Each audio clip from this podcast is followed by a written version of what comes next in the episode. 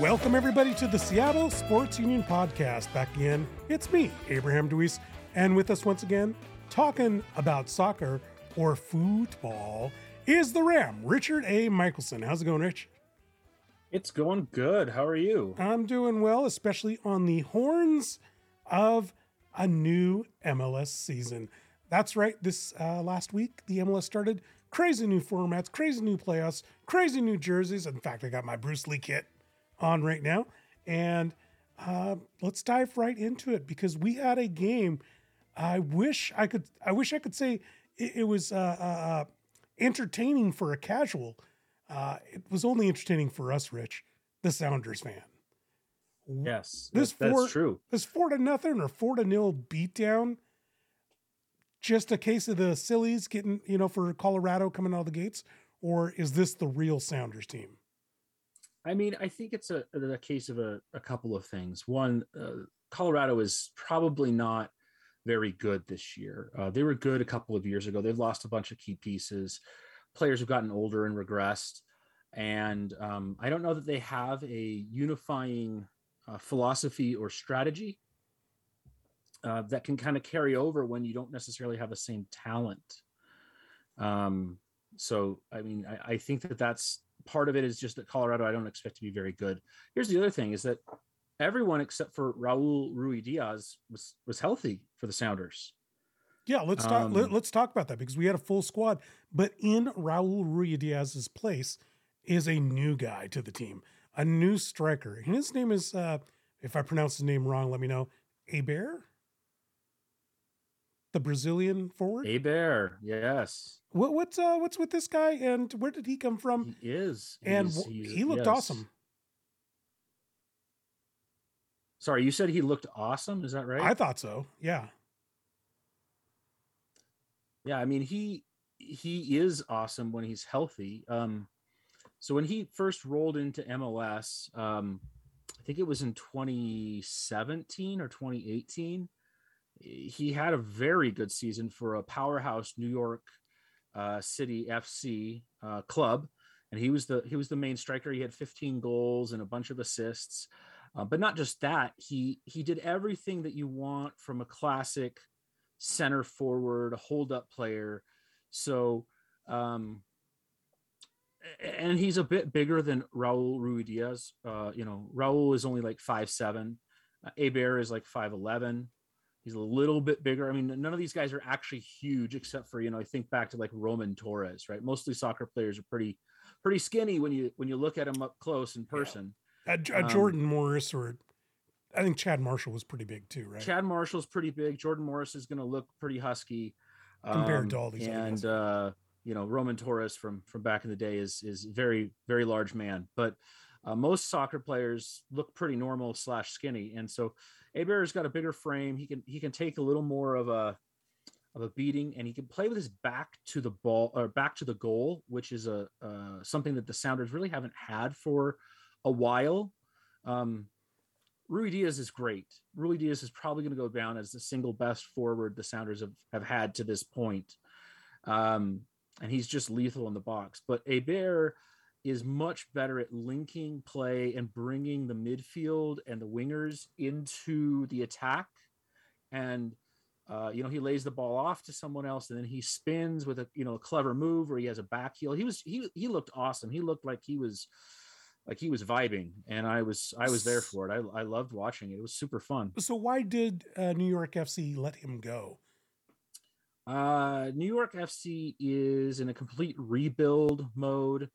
Um, Maxi Moralez, their their aging um, version of Lodeiro left, um, and uh, they lost their biggest uh, star, Tati Castellanos, last year. He transferred to Europe, um, and so they've had to rebuild the squad top to bottom. And I think that they just didn't think that Heber was going to recover from the injuries he's had over the last few years. They didn't think that he fit into what they wanted to do, and you know he's an aging veteran and uh, you know it's all to the Sounders' benefit. I think. So, Heber, any relation to New Orleans quarterback of yesteryear, Bobby Hebert? Uh, no, and hopefully no relation to the Saints as an organization either. Oh, okay. uh, with their with their historically terribleness, yes, I know one Super Bowl, but uh, and and this the Payton era has been great, but historically they've been straight up trash. So, so is this a uh, different team? We we saw Joao Paulo come into the game. Is this mm-hmm. a different team with and without him? And is that I, I was talking to some buddies. Is he the linchpin as to why we missed the playoffs last year with his yes. injury? Yes, he uh, Joao Paulo is the successor to Ozzie Alonso, but different is the best way to display it.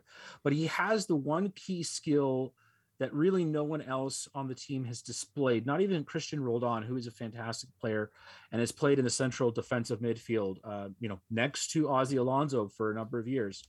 Um, Ozzie had the skill to be able to break up an attack, recover the ball, and hit the right incisive, you know, unbalancing pass to start a counterattack.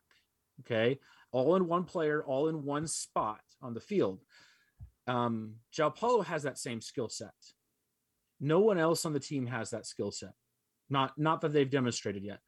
We have a couple of youngsters that could get to you know to to be just as effective as Joao Paulo. Obviously, they're different players, but could you know have that function of breaking an attack, starting a counter attack all in one move, right?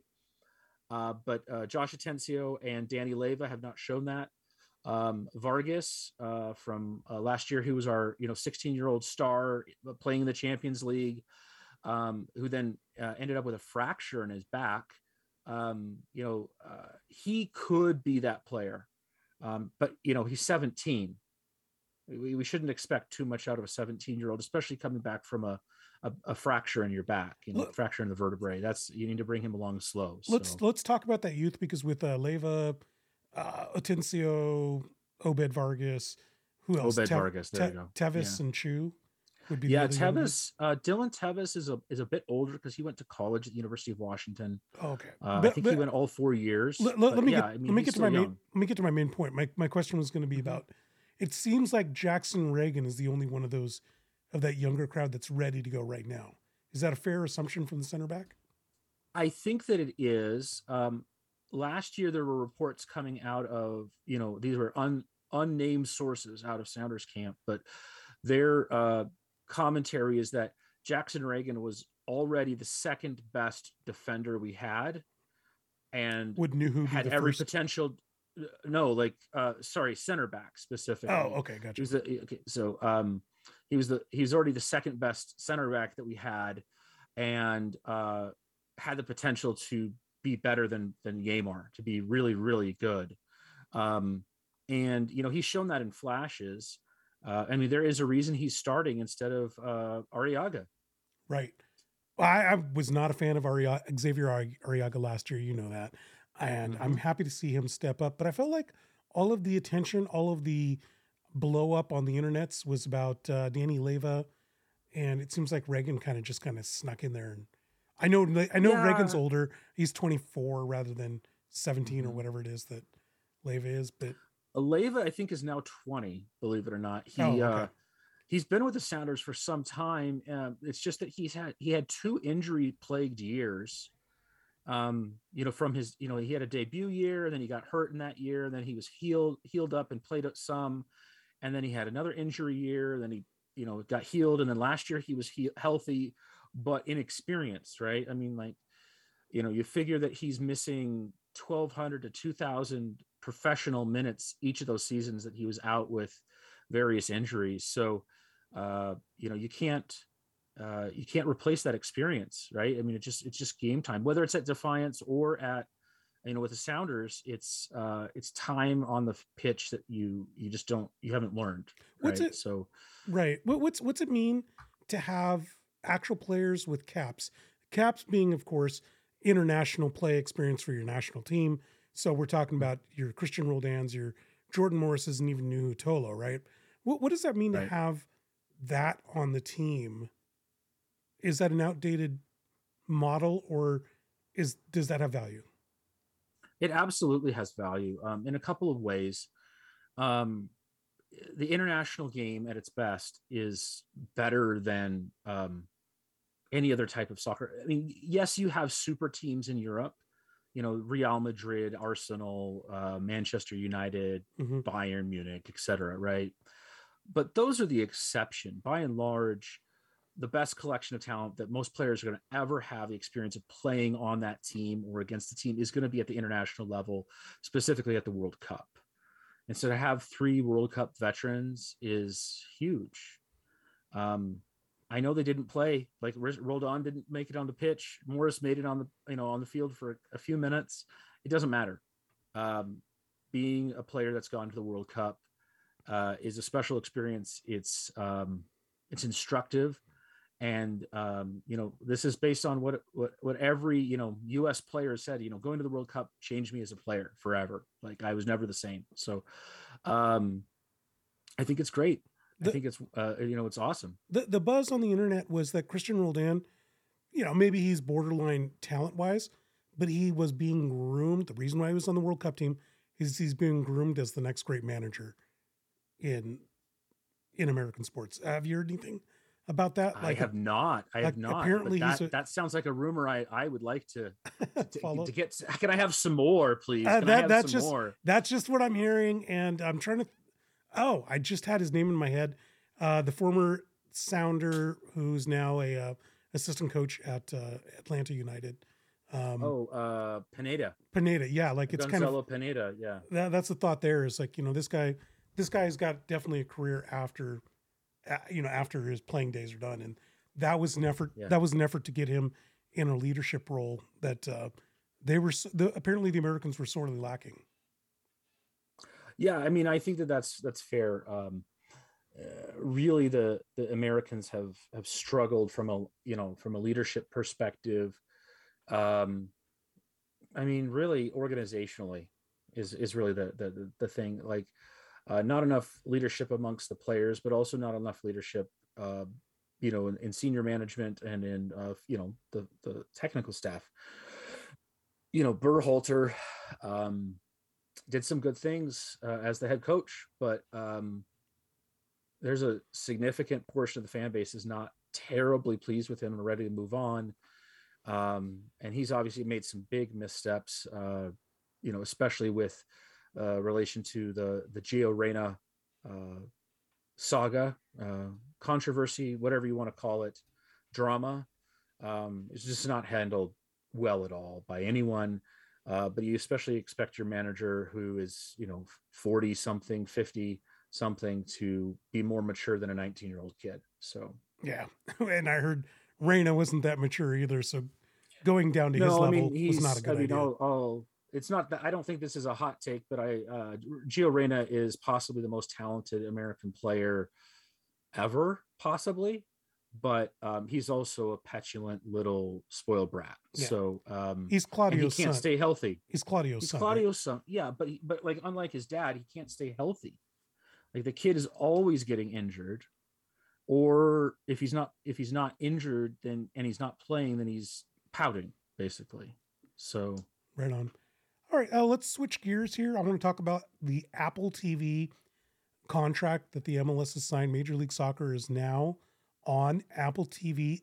It's almost an exclusive. There'll be some something like 30 to 40 games played on ESPN or Fox or whatever. You know, there there'll be a spattering of uh, games put on regular TV. I've heard everything from this is going to doom the league because casuals will not be able to find it to this is going to save the league because it'll have international penetration that you would not get on Fox or ESPN. Where do you fall on that spectrum? Um, I'm more on the on the side that this could be very, very, very good for the league, rather than bad. Um, and the first reason is 2.5 billion dollars over 10 years. But that's split 28 ways, right? Sure, but still, it's 250 million dollars a year of revenue going to the league. No, that's I way assume, more than I any, that's anyone way else than... was willing to pay. Okay. Here's the other thing. Here's the other thing that that drove drove me nuts. Okay, but um, football's different. Football is its own thing. We're going to push that to the side. American football. But basketball, basketball, and baseball. Wait, hang on. Are you talking about American football is a different thing? Um, uh, yeah, American Okay, got it, football, got it, it- okay, yeah. scheduling wise. I'm going to talk about schedules and why it matters. Okay. Because there's only a few games of American football.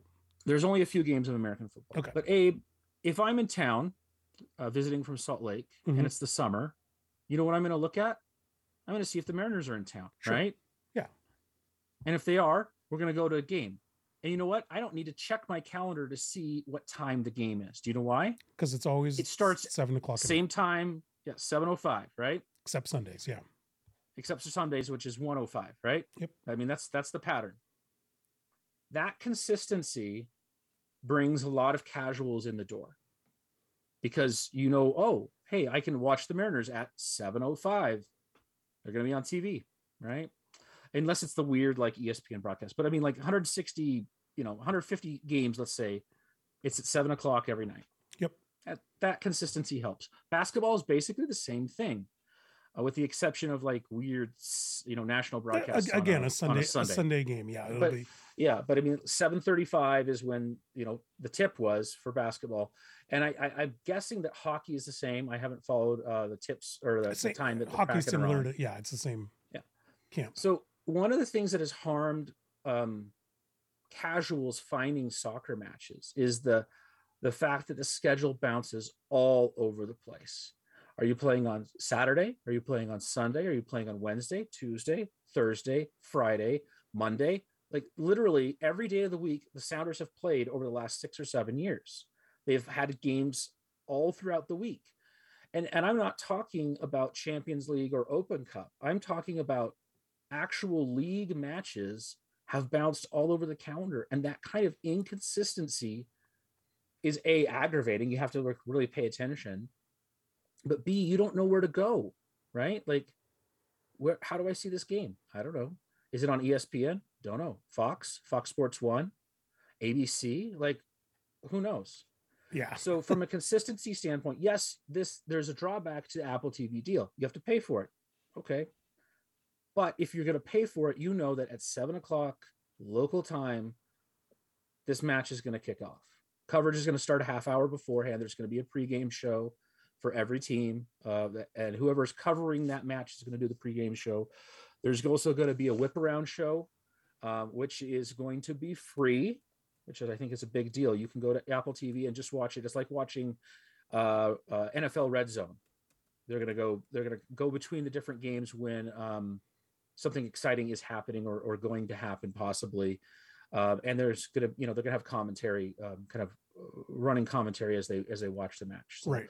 uh, whether that's your thing or not your thing, but that's uh, another way to penetrate. It's something to have on, you know, if you don't want to pay like super close attention to what's going on. So um, I think that's great. But I'll tell you what the biggest, the biggest difference and the biggest reason I think that this is huge. The picture quality is A plus.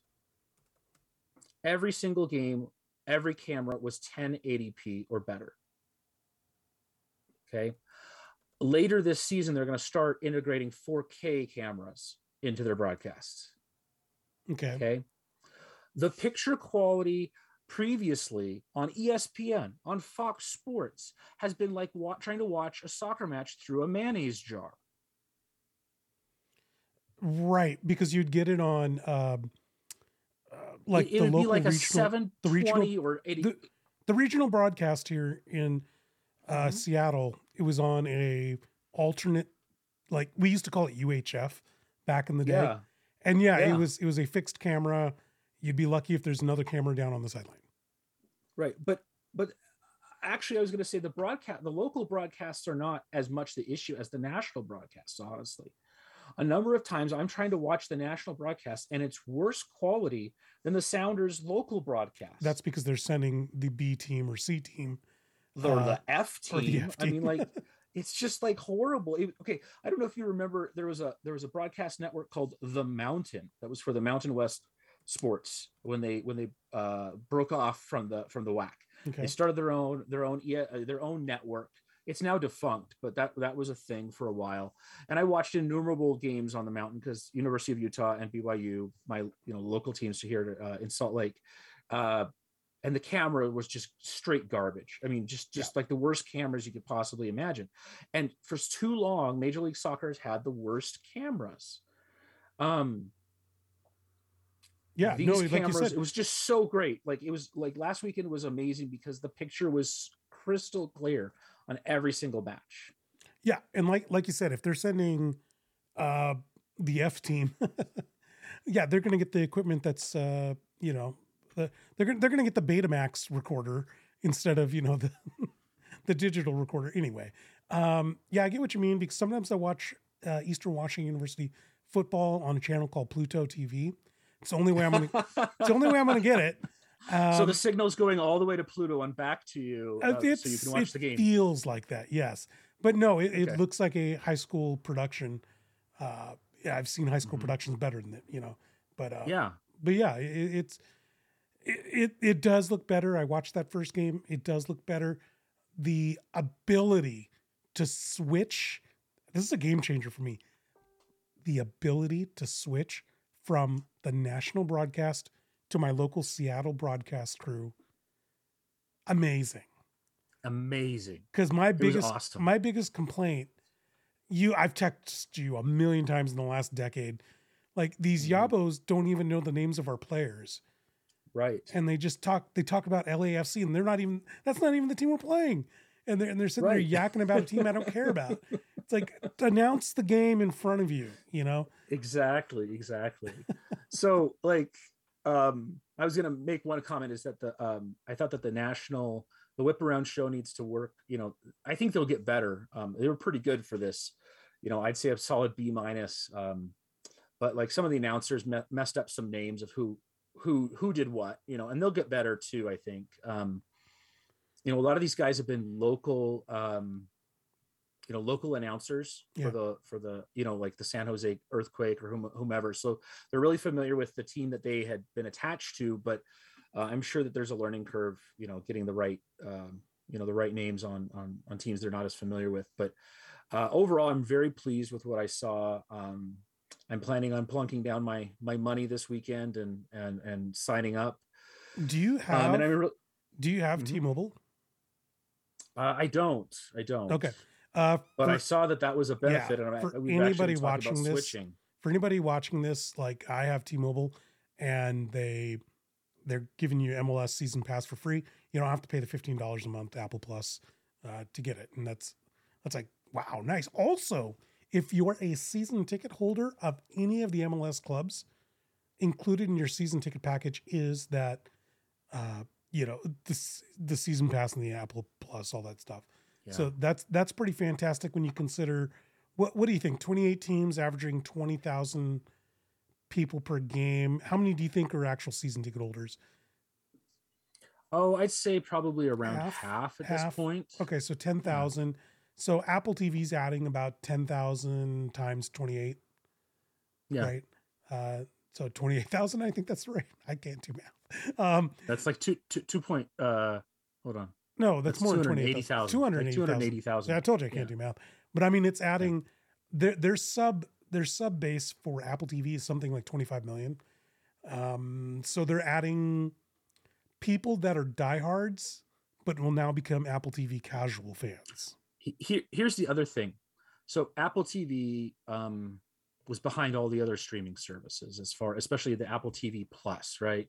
Yeah, uh, they've always been like a thing that you could have to like get at everything else that you're subscribed to, right? But but now on the Apple TV Plus homepage, there is a like it's like Apple TV Plus originals.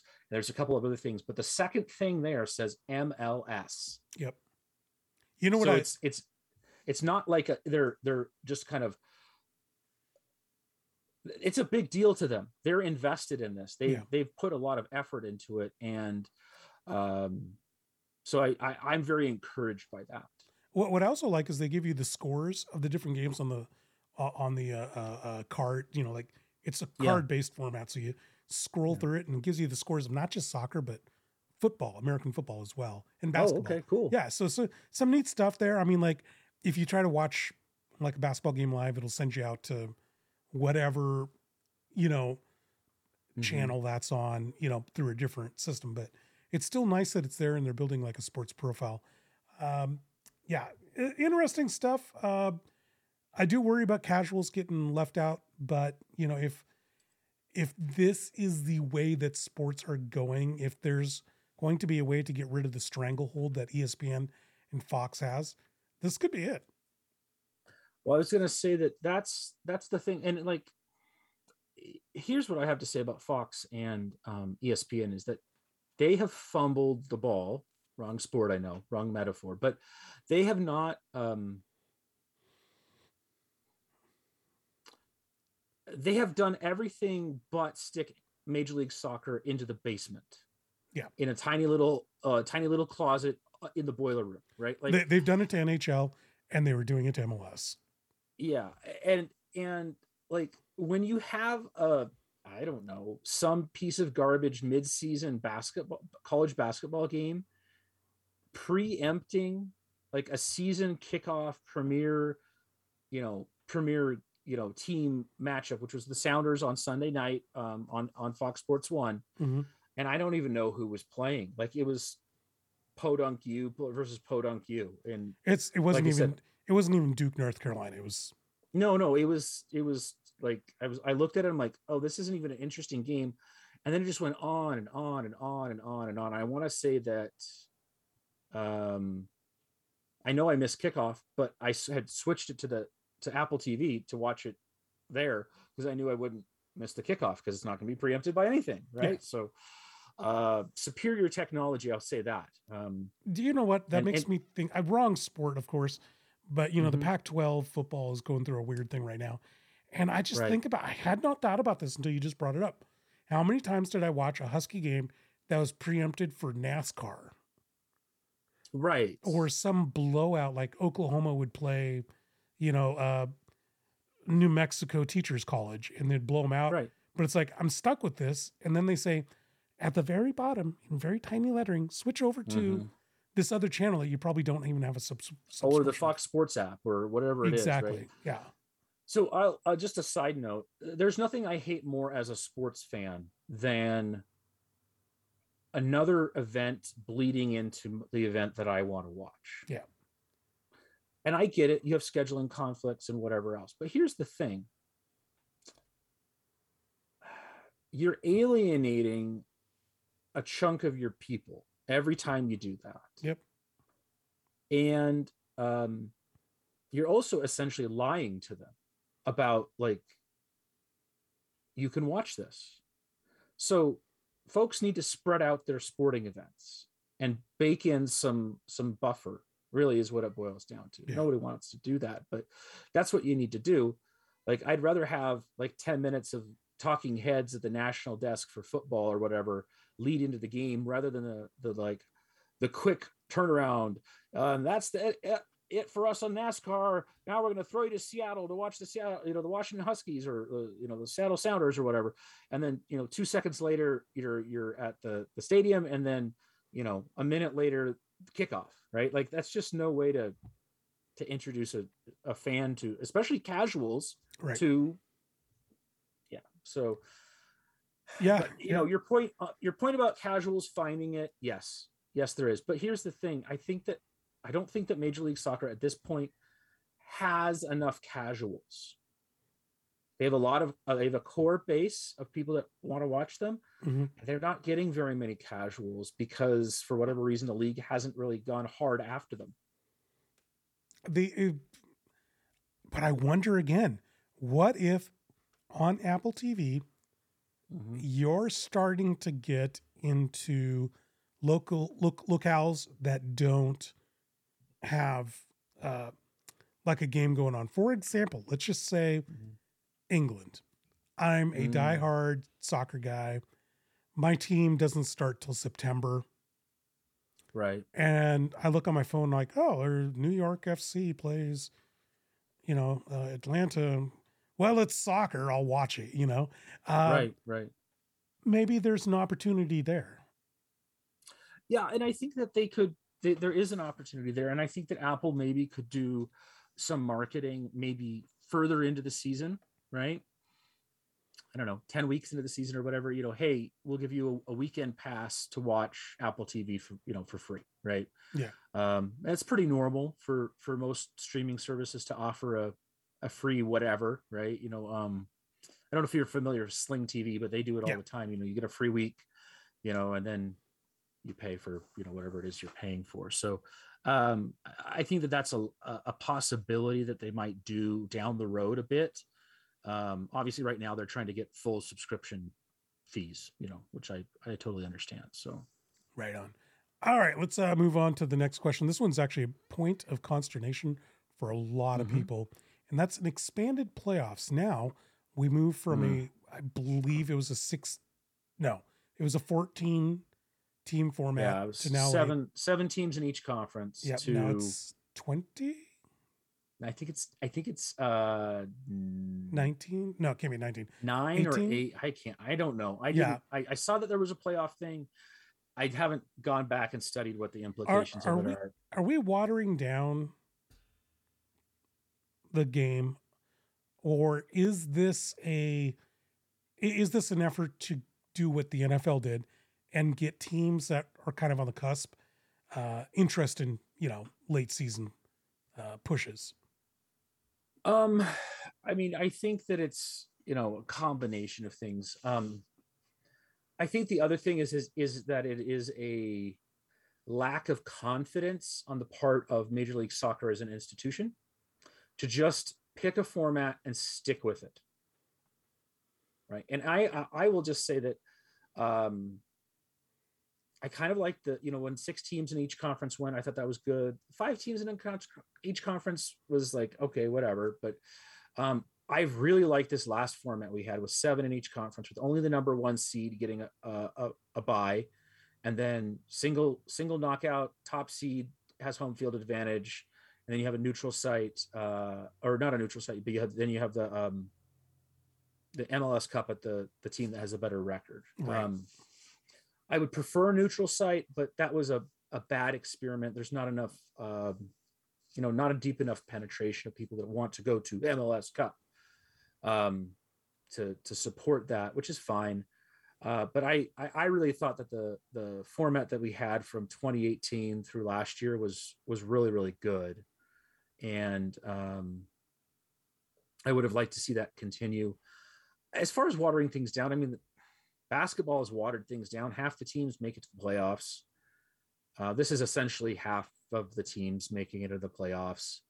Um, NFL in, and Major League Baseball have a bit more of an exclusive club, especially with Major League Baseball having the two, the you know, the first wild card and the second wild card and a what is it like a one game one game playoff, right? Yeah. The, well, that's the other big so, thing. The other big thing is and MLS is now doing a best two out of three yeah, which I'm, I have I'm been wanting for years. Uh, I've been wanting that for years because I think the home and home Americans just don't get it.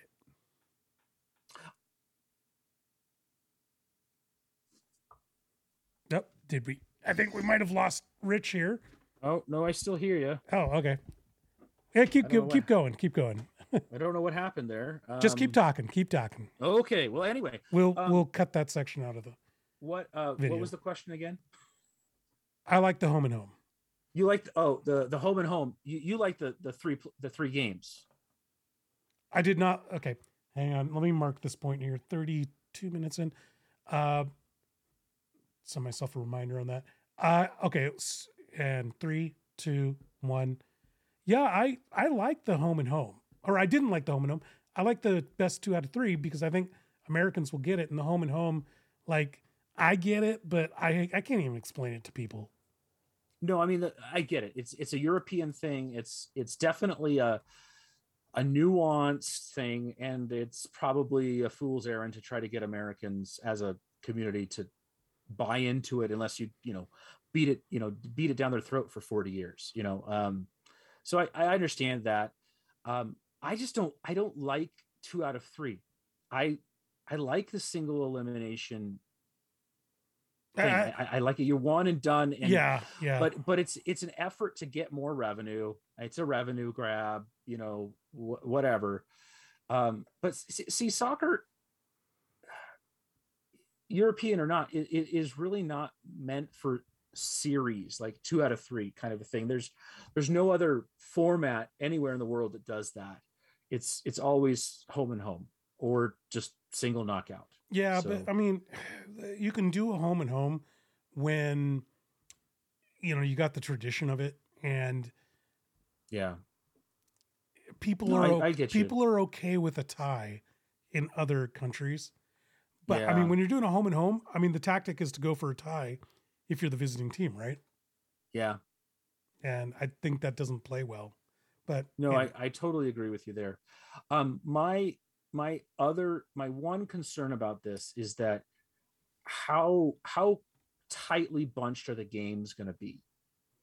Um in the playoffs? Major league soccer has a, like a 34 game season. You figure you know every team has at least one game in the open cup.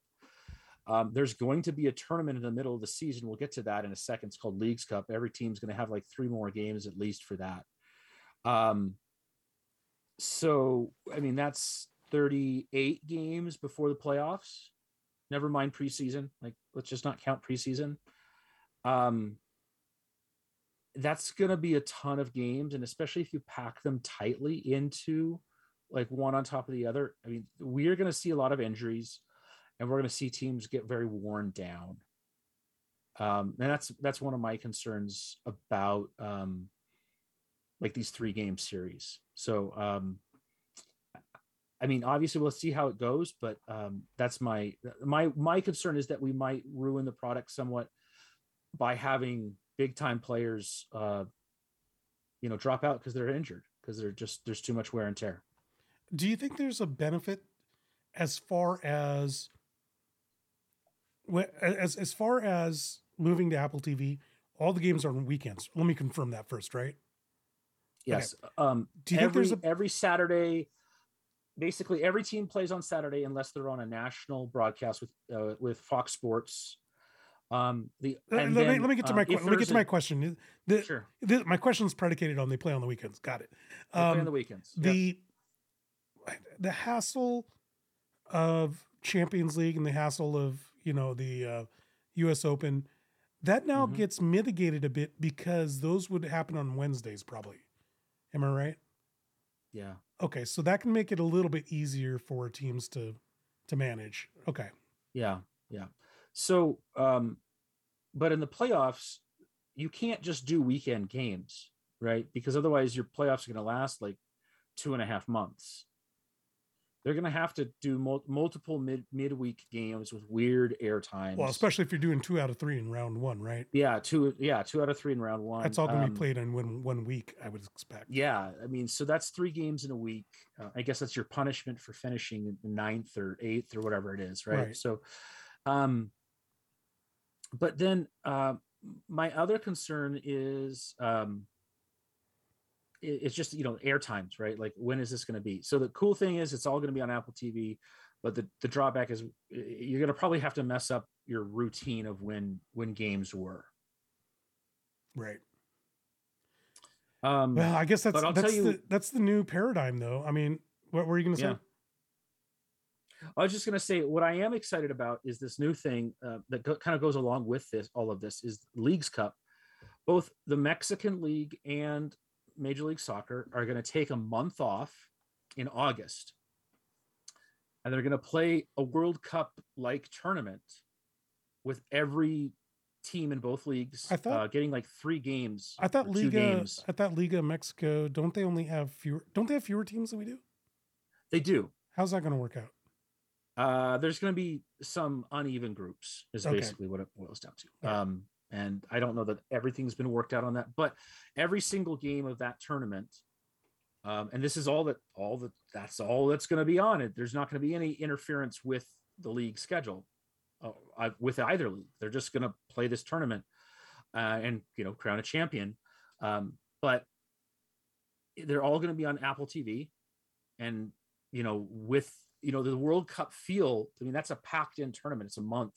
There's going to be like I think the the champion will have to play like seven games or six games or something like that, right? So, but here's the other thing: is that three uh, three spots to the Concacaf Champions League are on the line, um, which is a you know it's a big deal. It's another way to get in. So previously, uh, if you won MLS Cup, you got in.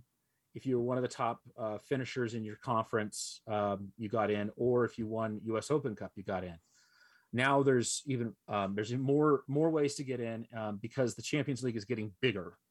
Uh, they're expanding it. Is so, is this a middle finger to all the other leagues in North America though? Um, yes and no, but I'll, I'll, say this: this is this is the United States, Canada, and Mexico taking their rightful place at the center of Concacaf as the dominant soccer forces. Uh, this this is the uh, this is a changing of the guard. For a long time, uh, the United States and Canada were very very weak um, in the Champions League in you know just having domestic soccer, um, and you you saw uh, really great performances from teams from Central America, especially, and occasionally a, a team or two from the Caribbean um, would would make a run and and, and do well, but um, this is this is yeah maybe it is a middle finger, but it's also it's also a recognition by Liga MX that Major League Soccer is their peer. Okay. And that there is a crap ton of money for them to make by having a tournament in the United States with the United States teams um, because the most watched soccer in America is the Premier League. Okay. Far and away, uh, consistently. But the second most watched soccer um, is is Liga MX on um, uh, you know Univision and Unimas and whatever else is whoever else is Telemundo. They're broadcasting uh, the, the, the matches for for Liga MX. So um, Liga MX has a ton of fans in the United States, and this is going to capitalize on that. But this is also an effort by Major League Soccer to spread where their games are broadcast and watched. Right? They want to penetrate into Mexico. Right. So so should be fun. Yeah, it's fascinating because you're talking about MLS has now elevated itself. So I was mm-hmm. looking at the payrolls for teams in Mexico. MLS yeah. pays about the same. Uh, I was yeah. looking at uh, Colombia and Argentina, about the same. Uh, about half of Brazil, Brazil, uh, their league, they mm-hmm. spend more on players than we do. Uh, yeah, but I think that payroll going up is kind of given some parity between America and Mexico. I mean, there's there's definitely um, more parity uh, than there ever has been. Major League Soccer rosters have never been deeper. Um, that and... was the big concern too, though, was that by adding more teams up to 28 now, with some more coming online, uh, that it would get washed out, but it hasn't. It hasn't. So here, here's a couple of reasons why. Um, the academy system has really developed like really, really developed. We are now turning out players like Danny Leyva, Josh Atencio. Um, uh, Jackson Ragen isn't an academy guy, but he is an American product who went to college and then was, you know, was, was drafted in and, and developed over the last couple of was, years was Yedlin, to be a starter. Was Yedlin a academy? Uh, Yedlin was a, an, an academy kid and he played, you know, club soccer. So, but, but now teams are developing like five or six Yedlins. Okay. Mm-hmm. You know, if you look at our, the team we took to the World Cup, almost every single of the one of those players, there's a handful that were um they're overseas Americans, right? Service members right. and whatnot. Uh, but they were not the, the the the the biggest chunk of them were kids that had come up in American soccer academies, uh, primarily through Major League Soccer, and then gone to Europe. Um, Gio Reyna, uh, uh I mentioned him earlier. He was a New York City FC product. He got to go to Europe because he has uh, one of his somebody has a European passport. Is basically what it boils down to. Okay, he was able to get a European passport and could go um, work in Europe. So um, this is um, yeah, this is a big you know a, a big deal, and uh, yeah, they're they're they're they're marching up up the list, right? Like they just keep on investing more and more. Um, but here's the other thing: is there's almost an inexhaustible amount of soccer talent in the world. Okay, um, you know, people say, "Oh, it's tapped out." No, it's it's never tapped out. And even just just here in the United States, the United States is too physically big to scout all the talent. Yeah, you could have a thousand scouts, and you wouldn't find all the soccer talent there is. Um, I'll just yeah. give a quick example close to home here in Seattle. Christian Roldan was not scouted. He was not recruited. Nobody knew who he was. Nobody wanted him. He was having to send out tape to like D3 schools. And then a scout for the University of Washington went to a match to scout another player on the other team. And he said, Holy crap, who is this Roldan kid? And that's who he ended up recruiting to the University of Washington. And, the rest I- obviously I, is believe history. the I believe the story of his brother Alex Roldan, who went to Seattle U, which is not known Mhm. as a sports Right. powerhouse.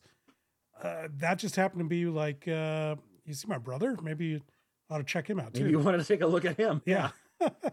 uh, yeah, no, that, that, that, that, that is fascinating stuff. A question about a couple of the, one one of the teams uh, that just came online. Big success with Cincinnati, I think. Big success with Austin. And I think Carolina has even had uh, uh, Oh yeah.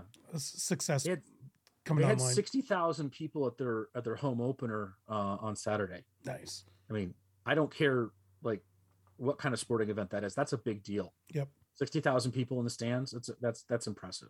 Uh, uh, speaking of 60,000, that's almost the amount of season ticket holders that St. Louis City, or I guess they call it City FC. St. Louis, are they about to blow the lid off of this? Yeah, they are. So, um, as far as centers of U.S. soccer power, right? Like history, legacy, tradition, St. Louis, um, in for the longest time was the home of U.S. soccer. We would play all of our qualifying matches for the World Cup in St. Louis. That was the home home stadium, the home home crowd, and there were so many players that played for the United States and and uh, you know went to Europe that came from the St. Louis, the greater St. Louis area. Um, you know, uh, former Sounder uh, Will Bruin is actually a St. Louis native. He's actually, ironically enough, He's on that team, right? on uh, Austin. No, he's actually on Austin FC. oh, okay. I thought he was. he got, he- they signed him. Um, St. Louis didn't sign him for whatever reason. I don't know what what the deal was, but um, uh, yeah, I mean, they they are what Columbus kind of became um, once the Columbus got the first soccer specific stadium, right? Yeah. Um, and then then the U.S. national team started playing all their their big matches against Mexico or somebody else in Columbus, right? Well, St. Louis was that place beforehand, and um, a couple why years did they ago, never? Why did? Oh, good. I was just going to say a couple years ago there was a um it was the the Copa America Centenario, I want to say. And they installed like temporary turf uh a re, or temporary uh grass in the what is it Edward Jones Stadium, the football Yeah, stadium yeah. they have there. And they sold the place out. It was just like a packed, loud, incredibly uh vers- vociferous, you know, following and it was and it was for a bunch of teams that were not in the United States. Like it was just it's just a soccer loving area. So um I I expect great things from them. I I I think they might be the tr- truly the next it team. I think they might be the, the team that truly takes over the mantle from the Sounders as the best expansion uh like run up and open ever.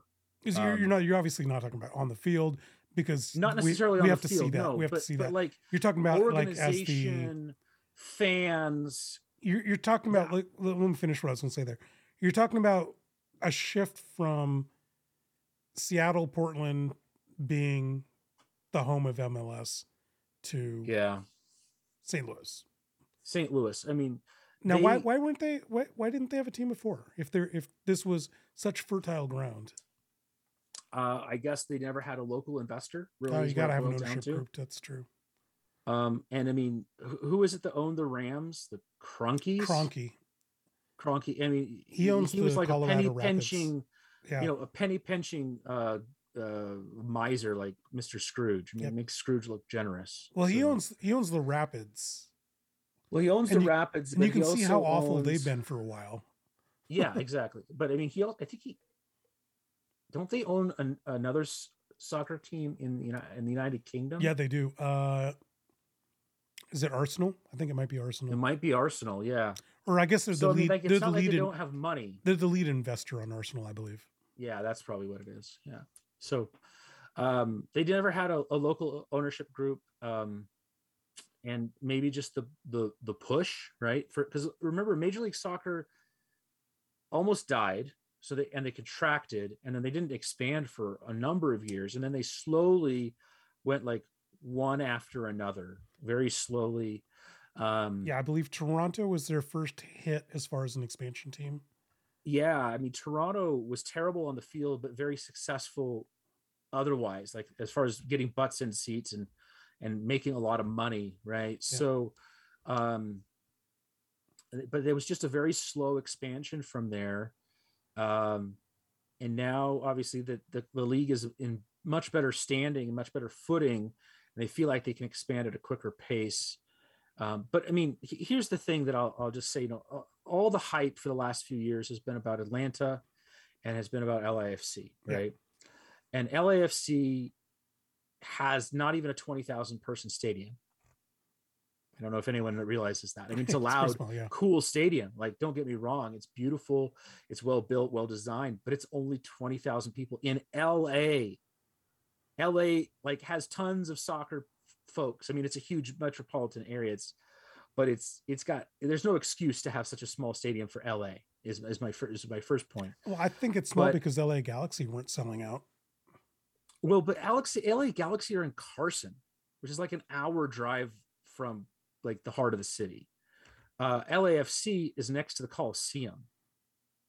Next to I mean next to USC's campus. It's Yeah. it's there's a sports complex right there. I mean there's uh, there's really good connections. You can you can get there if you want to. Carson is a is a is a schlep. Um, so uh, but that, that's my my thought. And then you know we've seen Atlanta. They were they were awesome. They won uh, uh you know MLS Cup once, sold out their stadium all the time. But like they've since their attendance has been dropping consistently over over the last few years as they're not the new shiny thing. And I see season ticket purchases are far different than just filling up a stadium. They are a far bigger commitment.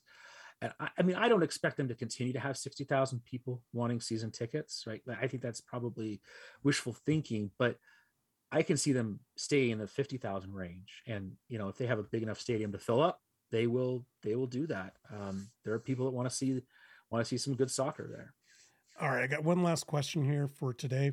Uh, I'm going to ignore the preview. Let's just, uh, I want to see if you've been in on the issue between the Sounders ECS, so the uh, Emerald City Supporter Group, and ownership about the new sponsorship for the for the stadium or for the club. Um, Yeah. yeah. there's there's a there's a w- without getting political because I mean there's a whole like that that's all just opinion anyway. Um, what are the ramifications of it, of this alienation, um, or not alienation? I guess it's just th- this clash between supporters and and uh, club. I mean, it's not just a Sounders thing. I mean, we can we can expand that to other things. You know, Sure. Portland has had this problem, and other teams have.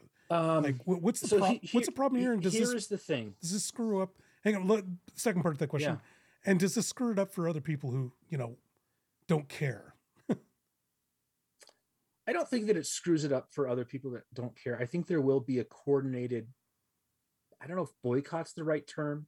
Some sort of protest will happen at one of these matches here sometime soon.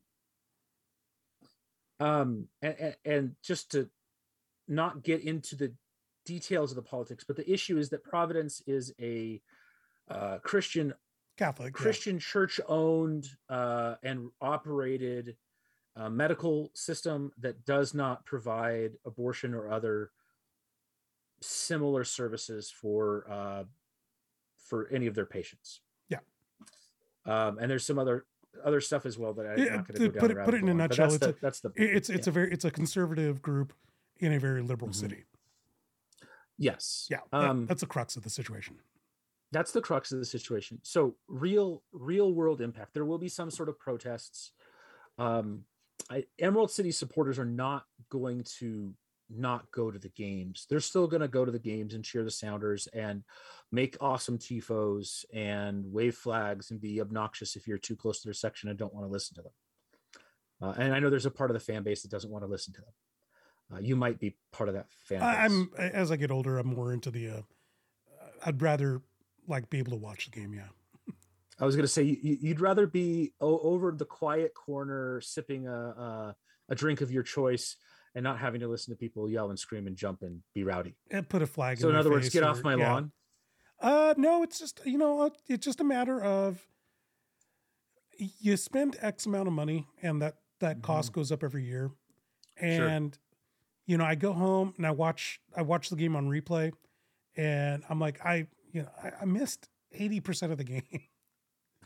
you know, and the Well, first the, the- first handful of years it was fun, but it's like, like I, I'm not in the know of what's going on in the moment, and then I watch it later, Yeah. and it's like, oh, you know, I I I, missed an extraordinary thing because some jackass was, you know, throwing up a you you know a baby into the Yeah. air, you know. yeah, yeah, I get it. I get it. So here's the other practical impact of this: the Sounders are going to sell less jerseys.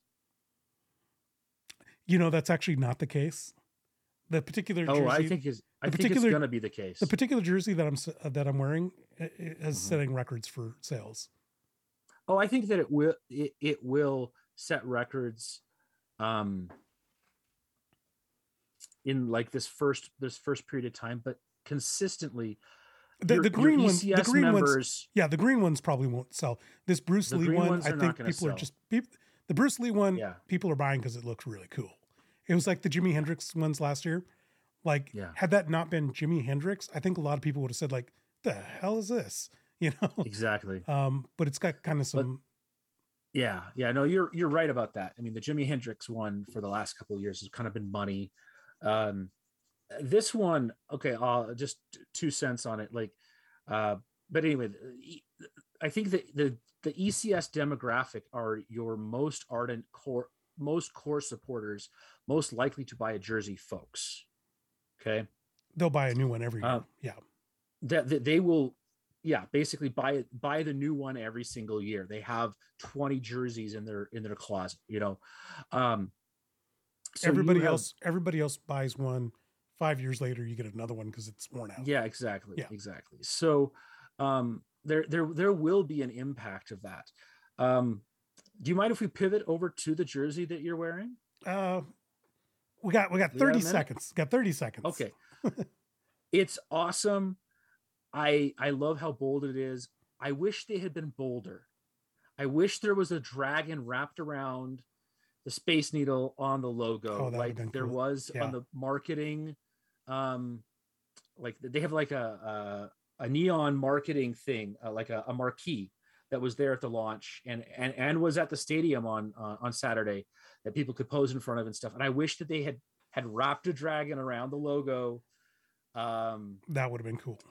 that would have been just uh, like way over the top sick it, just like Mm. taking it to the uh, another level By the way, the alt Um, the alt jerseys for most of the MLS this year, they're almost all amazing. Like, I don't know if you've seen. yeah they they, Wow, they, they- are a big improvement my other one little tiny quibble is i, I don't like the that the back is black i wish it was Okay. red Well, I wish I had a back in black stinger to go with that, but I don't. Um, but we do have to we do have to uh, uh, close out. Let's go ahead and do our shout outs. Uh, do you have a shout out for us this week? um Your wife, your Shout out kids, maybe week. anybody? My, yeah, my wife uh, puts up with me doing this podcast, and I don't thank her enough for it. But um, I'm going to shout out to my wife Michelle, who um, got the kids to bed. At least I think that she did. If not, uh, I guess I'm going to be a grumpy dad. But um, she does so much for her family and uh, is an awesome person, and has become a Sounders fan and watches all the Sounders matches with me. So Hooray. shout out to my wife Michelle. Yeah. uh, give a shout out to my dad who uh, I, I I got sticker shock trying to buy the All Star game tickets for Seattle Mariners, and uh, he gave me a early birthday present. So thank you to my dad. Uh, Wow. Because my God, those tickets are not cheap. All right. Well, thank you, Richard Michelson, the Ram, for joining us this week and talking to some Sounders. My name is Abraham DeWeese, and uh, we are the Seattle Sports Union. Check us out on on the website on our website, seattlesportsunion.com as well. Check us out at Seattle Sports U as our Twitter handle. Check us out on Facebook, Seattle Sports Union again. And coming soon, we'll be on a local television station out of Ocean Shores. Keep an eye out for us there, 11 o'clock on Saturdays. And we'll see you guys next Cool. time.